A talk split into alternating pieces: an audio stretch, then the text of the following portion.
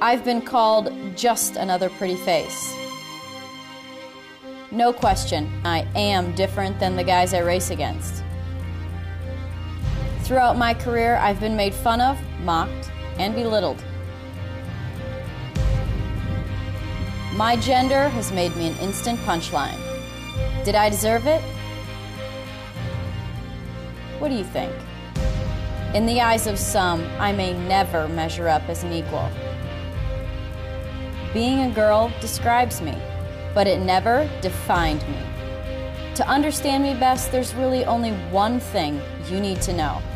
If I ever get the chance, this girl will do everything in my power to kick your ass.